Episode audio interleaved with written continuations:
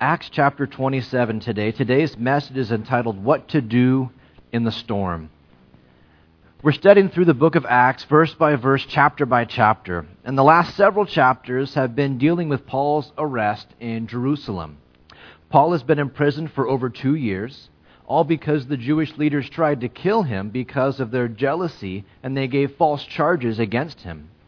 The Roman governor wouldn't let Paul go, even though he knew he was innocent, because he was waiting for a bribe before he released Paul. Last week, we saw how a new Roman governor took office, and Paul had the opportunity to share his testimony with this new Roman governor, with King Agrippa and his wife Bernice. Now, while they were unwilling to admit their sin and guilt and turn to the Lord, they did agree on something as they listened to Paul. They agreed that Paul was innocent and if he had not appealed to Caesar, then he would have been free to be released and set free. But Paul had appealed to Caesar.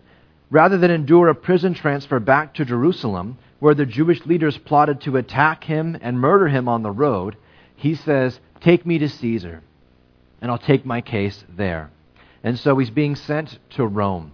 And that brings us to Acts chapter 27. In verses 1 through 20, we read about the storm. Acts chapter 27, starting in verse 1. It says, And when it was decided that we should sail to Italy, they delivered Paul and some other prisoners to one named Julius, a centurion of the Augustan regiment. So, entering a ship of Adramyttium, we put to sea, meaning to sail close along the coast of Asia. Aristarchus, a Macedonian of Thessalonica, was with us. So, as Paul begins his journey to Rome, there's a few things I want us to notice. Notice in verse 2 that it says, We put to sea. You see, Luke, who wrote the Gospel of Luke and the book of Acts, Luke himself joins Paul for this journey to Rome. So, Luke is writing this from his own eyewitness account. Also, notice the details that are given. Luke tells us the name and regiment of the Roman centurion in charge of Paul. Luke tells us where their ship was from, from the city of Adramyttium. Luke even tells us the route they intended to take at sea. And to, to me, all this reminds us that this is not simply a story, but Acts is an eyewitness account of real events and real people. And if you'd like to follow along by taking notes today, you've got some fill in the blanks on the back of your bulletin. And that's our first one. Acts as an eyewitness account of real events and real people. Luke writes like a historian, recording with great detail all these places, all these people, and oftentimes critics of the Bible would point out and say, well, this doesn't make sense. We don't have any evidence of a person named this or a role of a person in the Roman Empire. And yet they keep digging and they'll find something and they'll have to find something else to point out that we don't have evidence for yet in the Bible. Now, in verse 3, it says, And the next day we landed at Sidon. And Julius treated Paul kindly and gave him liberty to go to his friends and receive care. Paul was a prisoner, and yet he was treated with kindness and given special freedoms. Perhaps this Roman centurion knew that Paul was innocent, and so he was willing to trust him and be more gracious. Verse 4 it says, When we had put to sea from there, we sailed under the shelter of Cyprus because the winds were contrary. And when we had sailed over the sea, which is off Cilicia and Pamphylia, we came to Myra, a city of Lycia. You can see on the map some of the cities that they passed by as they went through the Mediterranean Sea there. Verse 6 There the centurion found an Alexandrian ship sailing to Italy, and he put us on board. So much like we might change flights during our layover, They've taken one ship and now they're changing ships to go in the right direction towards Italy. Verse 7 it says, When we had sailed slowly many days and arrived with difficulty off Cnidus, the wind not permitting us to proceed, we sailed under the shelter of Crete off Salmone. Passing it with difficulty, we came to a place called Fair Havens, near the city of Lasea. So this journey has slowed to a crawl. With the winds rarely blowing in the right direction, they've taken much longer than expected on this journey, and they're still not at their destination yet. And so look at verse 9. It says, Now when much time had been spent, and sailing was now dangerous because the fast was already over. The fast that he's talking about is probably the Day of Atonement, which occurs in late September or early October, right around this time of year. With winter storms fast approaching, Paul knew this was a dangerous time to still be out at sea.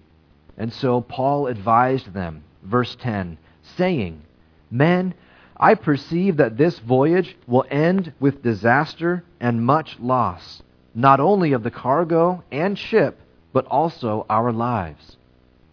Paul doesn't indicate this was a spiritual revelation, like a prophecy or a vision that he had, but perhaps just coming from Paul's own travel experience, he says, guys, this is not the time to go sailing. Paul tells us in 2 Corinthians chapter 11 verse 25, "Three times I was shipwrecked. A night and a day I have been in the deep." Paul wrote this letter before what we're reading about now in Acts 27. So Paul's basically saying, guys, I've been here before and we've crashed 3 times. Let's not make it a fourth. And so, verse 11, Nevertheless, the centurion was more persuaded by the helmsman and the owner of the ship than by the things spoken by Paul. And because the harbor was not suitable to winter in, the majority advised to set sail from there also, if by any means they could reach Phoenix, a harbor of Crete opening towards the southwest and northwest, and winter there.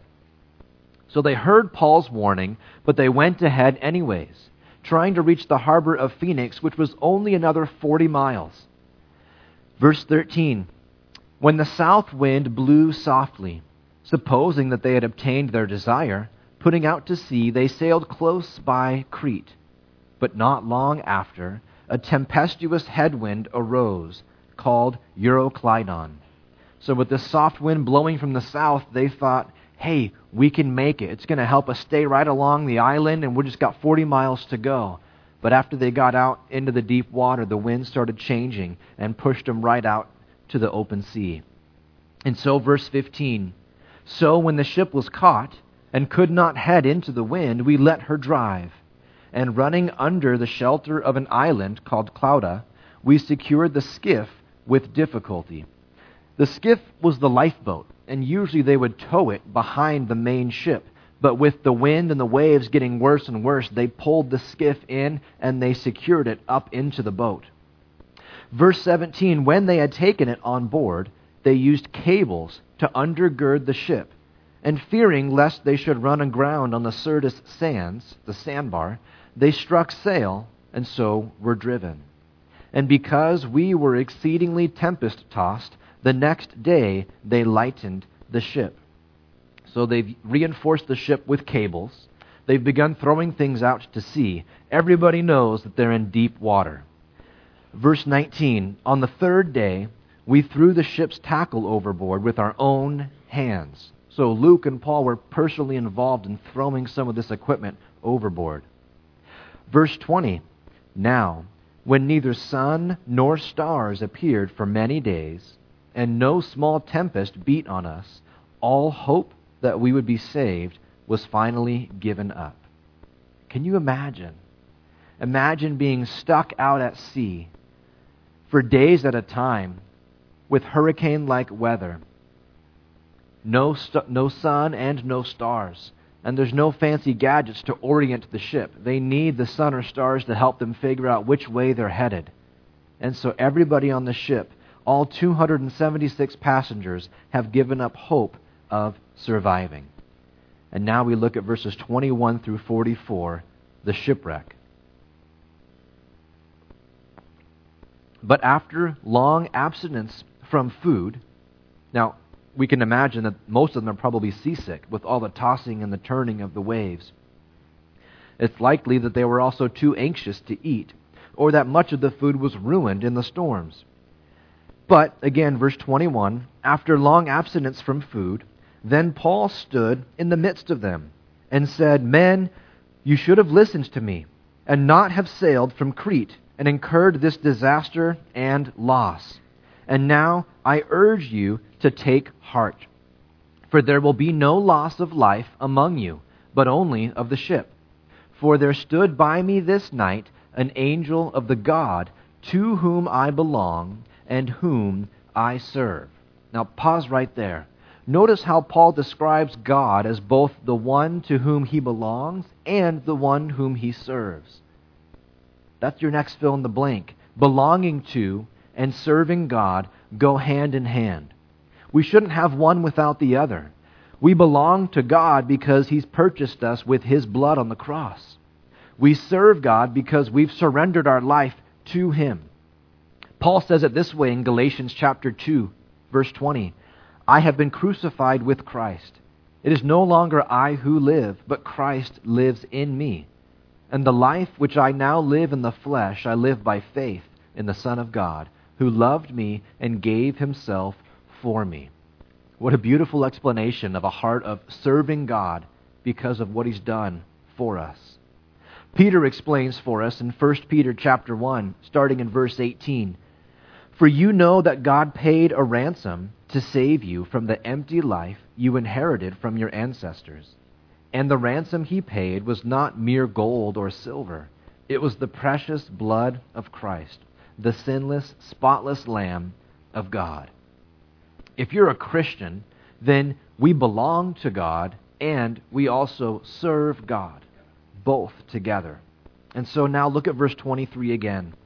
Paul's explaining to everybody on the ship For there stood by me this night an angel of the God to whom I belong and whom I serve, saying, Do not be afraid, Paul.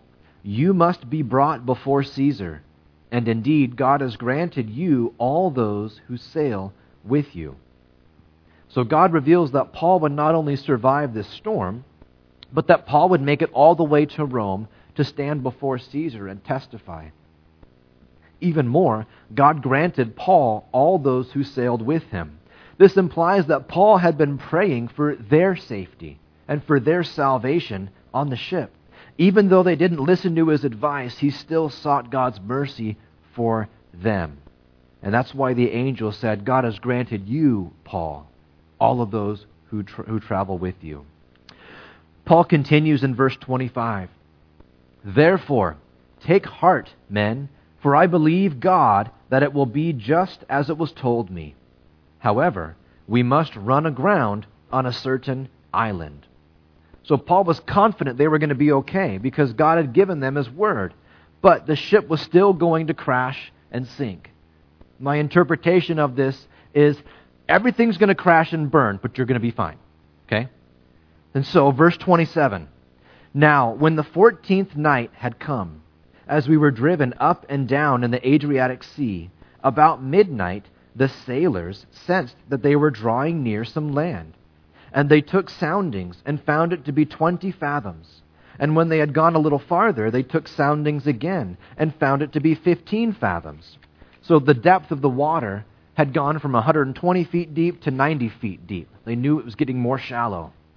And so, verse 29 then fearing lest we should run aground on the rocks, they dropped four anchors from the stern and prayed for day to come.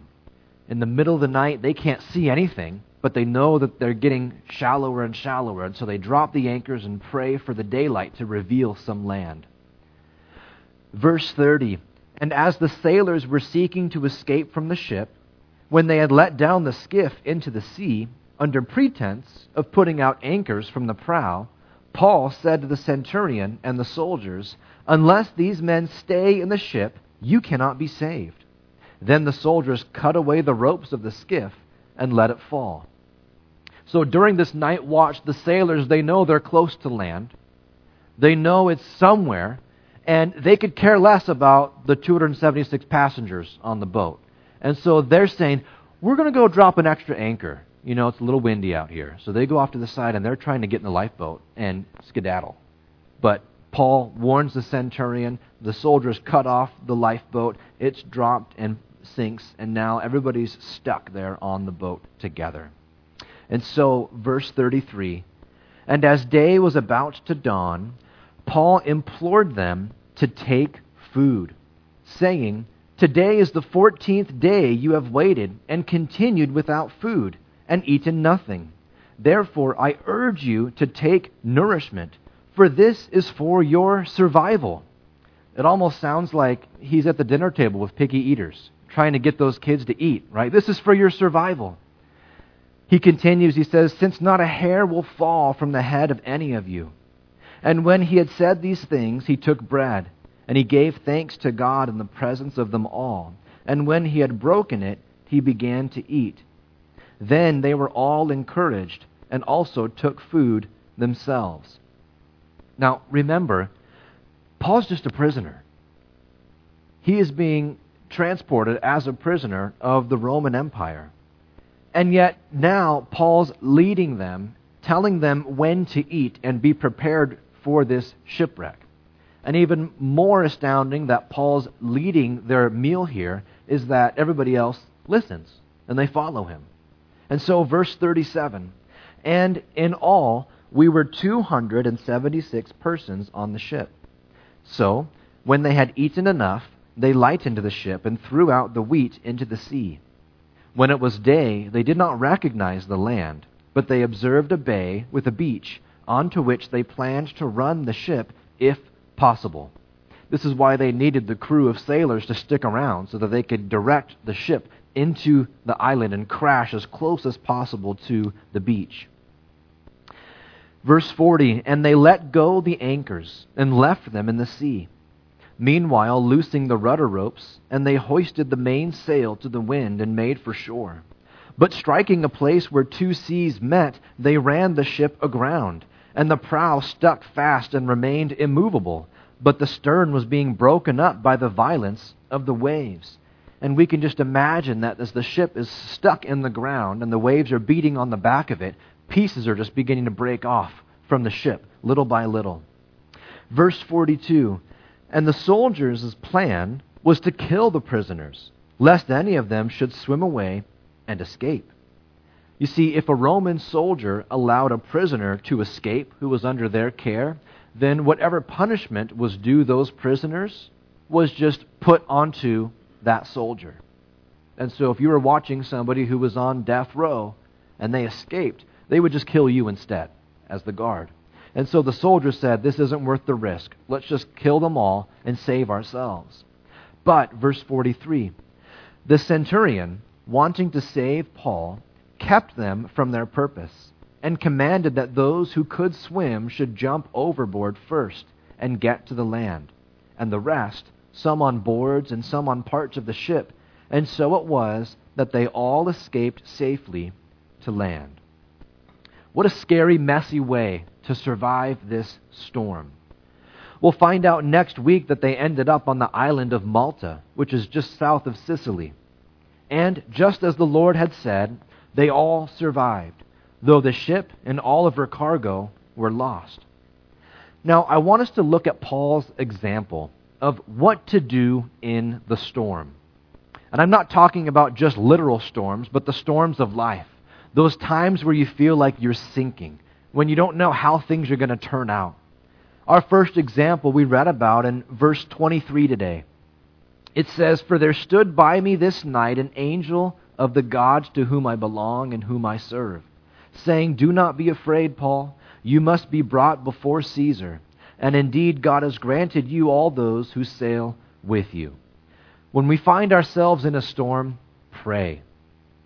Pray. That's your next fill in the blank we need to pray. Again, Paul not only prayed for himself, but he prayed for all those who were with him. He prayed for the guys that disregarded his advice to break for winter. He even prayed for the guys that opposed his advice and led all 276 people into this mess. That said, don't listen to this guy. This harbor stinks. There's no Mexican food. There's nothing good to eat. We don't want to stay here. We want to go 40 miles up. He prayed for them too. You see, prayer helps us focus on God instead of our circumstances. Prayer helps us focus on God instead of our circumstances because it's really hard to walk by faith and not by sight when we're focusing on the wind and the waves that are all around us. Your next fill in the blank prayer helps prevent tunnel vision by considering others and their needs. I don't know about you, but when I'm suffering, it's really easy to just focus on myself. focus on me, focus on my pain, focus on why everybody else should care about me right now. And yet, if we focus on ourselves, then our perspective is twisted on everything else that we see and hear. Zeroing in on ourselves is, becomes a poison to our own hearts. And when we pray, it helps us think about others instead about just ourselves. Next, prayer allows us to be real with the God of all comfort. Allows us to be real. Look at these examples in the Psalms of people crying out to God in the midst of their turmoil. Psalm 42, verse 3 says, My tears have been my food day and night, while they continually say to me, Where is your God? Psalm 74, verse 1 says, O God, why have you cast us off forever? Why does your anger smoke against the sheep of your pasture? Psalm 13, verse 1 How long, O Lord, will you forget me forever? How long will you hide your face from me? I love these examples because at times we can relate to them. I love these examples because they're real and they're honest as they cry out to the Lord. You see, God wants to hear from us, even if we're crying out to Him in the midst of our suffering. Just be sure that when we do cry out to Him and we ask these questions of Him, make sure that our heart is that of surrender, that your prayers are requests rather than demands. And so, step one of what to do in the storm is to pray. Step two is to lighten the load. Lighten the load. Paul literally helped throw stuff overboard to lighten the ship. And as much fun as it would be to literally throw stuff around when the storms are raging in our life, for us, I'm talking figuratively. And there's two things for us to eliminate temptations and the good temptations and the good, and we'll get to that in a second. But first, Jesus tells us in Matthew chapter 5, starting in verse 29, he says, If your right eye causes you to sin, pluck it out and cast it from you. For it is more profitable for you that one of your members perish than for your whole body to be cast into hell. And if your right hand causes you to sin, cut it off and cast it from you. For it is more profitable for you that one of your members perish than for your whole body to be cast into hell. Now, Jesus is not telling us to literally start hacking off body parts. But instead, God is telling us to cut out those things in life that cause us to sin, that lead us into temptation. And so, does that movie tempt you with sexual lust? Get rid of it. Does that friend tempt you to gossip? Stop hanging out. Does the news tempt you to focus on this kingdom instead of the eternal kingdom? Then turn it off. We need to be honest with ourselves about what tempts us personally so that we can cut those things out of our lives.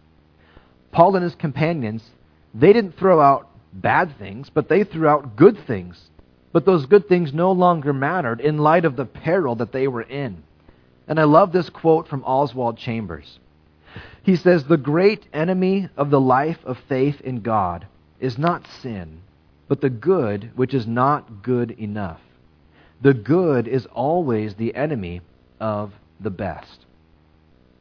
Here's what I think he means by that Satan wants to distract us and hinder us in our relationship with God. And if he can't get us in bondage to our sin, He's perfectly fine to get us in bondage to good things that are not the best things. We might say, Lord, I'll serve you when my job stops taking up so much time. Or, Lord, I'll obey your leading once I become financially secure. Lord, I'll be more focused on you when my kids are out of the house. Lord, I'll point my kids to you after they've gotten that scholarship or after they've been accepted to that college. None of these are bad things. But they become bad things if they're hindering our relationship with God. It's those good things in life that can sometimes distract us from the best thing, which is Christ. If these things are distracting us, then we might need to throw them overboard or at least put them in check and realign our priorities in our heart. When you're in a storm, step one is to pray. Step two is to lighten the load. And step three is to trust God to do what He said. Trust God to do what He said. Remember Paul's words in Acts 27, verse 25. He told everybody, Therefore take heart, men, for I believe God that it will be just as it was told me. Paul was not telling the men to believe in God. Even the demons believe in God and they tremble, right? James tells us that. Faith in God is more than believing God exists. It's more than believing that his name is Jesus. Faith is believing that God will do what he said he would do. Paul had a unique promise from the Lord, from this angel telling him at night, Hey, you're going to be okay, Paul, because I'm going to take you before Caesar. Yet, even before that visitation from that angel, Paul had this promise back in Acts chapter 23, verse 11, where it says, But the following night the Lord stood by Paul and said, Be of good cheer, Paul. For as you have testified for me in Jerusalem, so you must also bear witness at Rome. It's an amazing promise, because this is way back at the beginning of Paul being arrested in Jerusalem. And yet, put yourself in Paul's shoes. If you had this promise that God's going to take your testimony to Rome, and then you sat in prison for two years, and then you were shipped off on a boat where nobody listens to your advice, and then you're out at sea for two weeks with no sun and no stars and no food, and you're seasick, and everybody thinks they're just going to die. I don't know about you, but I'd begin to doubt okay, Lord, well, my testimony is going to make it to Rome, but I'm not, right? This is too much. Maybe I misunderstood what you were telling me there. And yet, God sends this angel to clarify no, you're going to survive. I'm going to take you there. And yet, for us, we probably don't have a personal promise from God that we're going to survive a specific storm. So let's look at a few verses from the Word in which we need to trust God to do what He says. Look at Hebrews chapter 13, verse 5, where it says, For He Himself has said, I will never leave you nor forsake you. God promises to be with us in everything, no matter what. No matter what we feel like, Jesus says, I will never leave you nor forsake you. Jesus promises in John chapter 16, verse 33. He says, These things I have spoken to you, that in me you may have peace. In the world you will have tribulation, but be of good cheer. I have overcome the world. See, God promises that He's already taken care of our greatest need on the cross. Yes, we still live in a fallen world. Yes, we still live in broken bodies. Jesus didn't come to give us heaven on earth right now. He came to give us heaven in eternity for all time. He's taking care of our greatest need. Revelation chapter 21, verse 3, it says, And I heard a loud voice from heaven saying, Behold, the tabernacle or the dwelling place of God is with men, and he will dwell with them, and they shall be his people God Himself will be with them and be their God. And God will wipe away every tear from their eyes. There shall be no more death, nor sorrow, nor crying. There shall be no more pain, for the former things have passed away. This is what God promises to do in the future. These verses describe what heaven will be like. But again, Jesus never said these verses apply to you and me right now today. But he said, Take heart. This is your future. This is what I've saved you to. So don't focus on the wind and the waves around you. Don't focus on what you're suffering now. Focus on what I've promised to give you. And so let's praise the Lord for all of his promises in Scripture, and let's trust God's wisdom and grace with all those things in life that we don't like, with all those things in life that we don't understand we say, Lord, I give it to you because I can't hold it anyway. Step one, pray. Step two, lighten the load. Step three, trust God to do what He said. And step four, don't give up. Don't give up. Endure. Paul's a wonderful example to us, especially when we consider God's promise way back in Acts 23 at the beginning of his arrest. I mentioned it already. And you think about all those things that he endured. Really, Lord? Two years in prison? Just because this guy wants a bribe? Oh, good. A new governor. Wait, really, Lord? This guy wants to send me back to Jerusalem where those 40 guys promised they wouldn't eat or drink until they murder me? It's been two years, Lord. They're really hungry. They're ready to kill me. I don't want to go back to Jerusalem. All right, I'll appeal to Caesar. Really, Lord? They're not going to listen? They're going to keep sailing in this weather? Really, Lord? I can't eat because I just throw up because I'm so seasick? Really, Lord? You're going to you're to you're to help me survive, but I have to be shipwrecked a fourth time? I mean, the endurance, right? If it were me, I'd be like, just take me to Jerusalem. I'm going to heaven, right? But Paul endured. He put up with it. He kept fighting because his eyes were on the Lord. Paul endured much, and because he didn't give up, God was able to use him as a witness to all 276 people on that boat. Where Paul went to from, oh, he's just one of the prisoners, to now Paul's the one saying, okay, guys, here's what we're going to do. Everybody listen up. And the captain of the ship says, uh, listen to Paul. And the Roman centurion says, Yeah, listen to Paul. And Paul's running the show because he's endured and they see that the Lord is with him. Not only that, but God is going to use Paul on this island for ministry. But that's for next week. Looking back at our list of what to do in the storm, we realize that this is not just advice for storms in life, but for always. So go ahead and fix the header on your note sheet. This is really about what to do always, all the time, whether we're in a storm or not. And as we close, I want us to consider the men on that ship with Paul. You see, it was only when all hope was lost that they finally listened to God's promise through Paul. I want to be clear God does not enjoy when we suffer. But he does want to use it so that we might have nowhere else to turn but Him.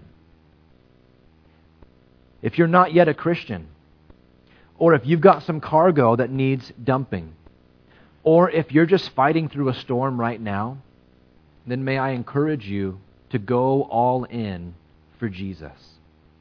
Go all in. No more holding back. No more chasing the good instead of the best. No more excuses but go all in. Surrender your heart. Surrender your desires. Surrender your plans to Him. After all, He bought you with His own blood. We can trust Him with everything that we have in our hearts, in our futures. And so, let's pray. God, we thank you so much for your word. God, we thank you for how you used Paul in this story to bring all 276 people on this boat to know that there is one true God. You loved us enough to come and die for our sin on the cross. Lord, you rose again, conquering the grave, fulfilling the law. And God, you've opened up a new doorway for any and all to believe in you so that they might have eternal life. God, you rescue us from our sin and you rescue us from hell. God, we praise you for your love for us. And we praise you that you are so powerful and wise that, God, you can even use the storms. You can even use the suffering in our lives for your glory and for your kingdom. And God, I pray for those of us that are suffering right now. God, we pray that you would give us the strength that we need, the wisdom from you, so that we can seek you in prayer. God, so that we can lighten our load. God, that we can trust you to do what you've promised to in your word. God, that you would strengthen us to not give up and to endure. God, would you give us the strength of your Holy Spirit so that we can even say, Lord, I do pray that you would take away this storm. But more than that, Lord, I pray that you would use this time to glorify your name and expand your kingdom. God, for any of us today that need to cut something out of our lives or surrender something else to you, God, we just invite your Holy Spirit to search our hearts. God, make us more sensitive to your voice. And Lord, help us to be willing to cut ties with the things that won't matter in eternity. So, God, help us to not let them matter too much here on earth.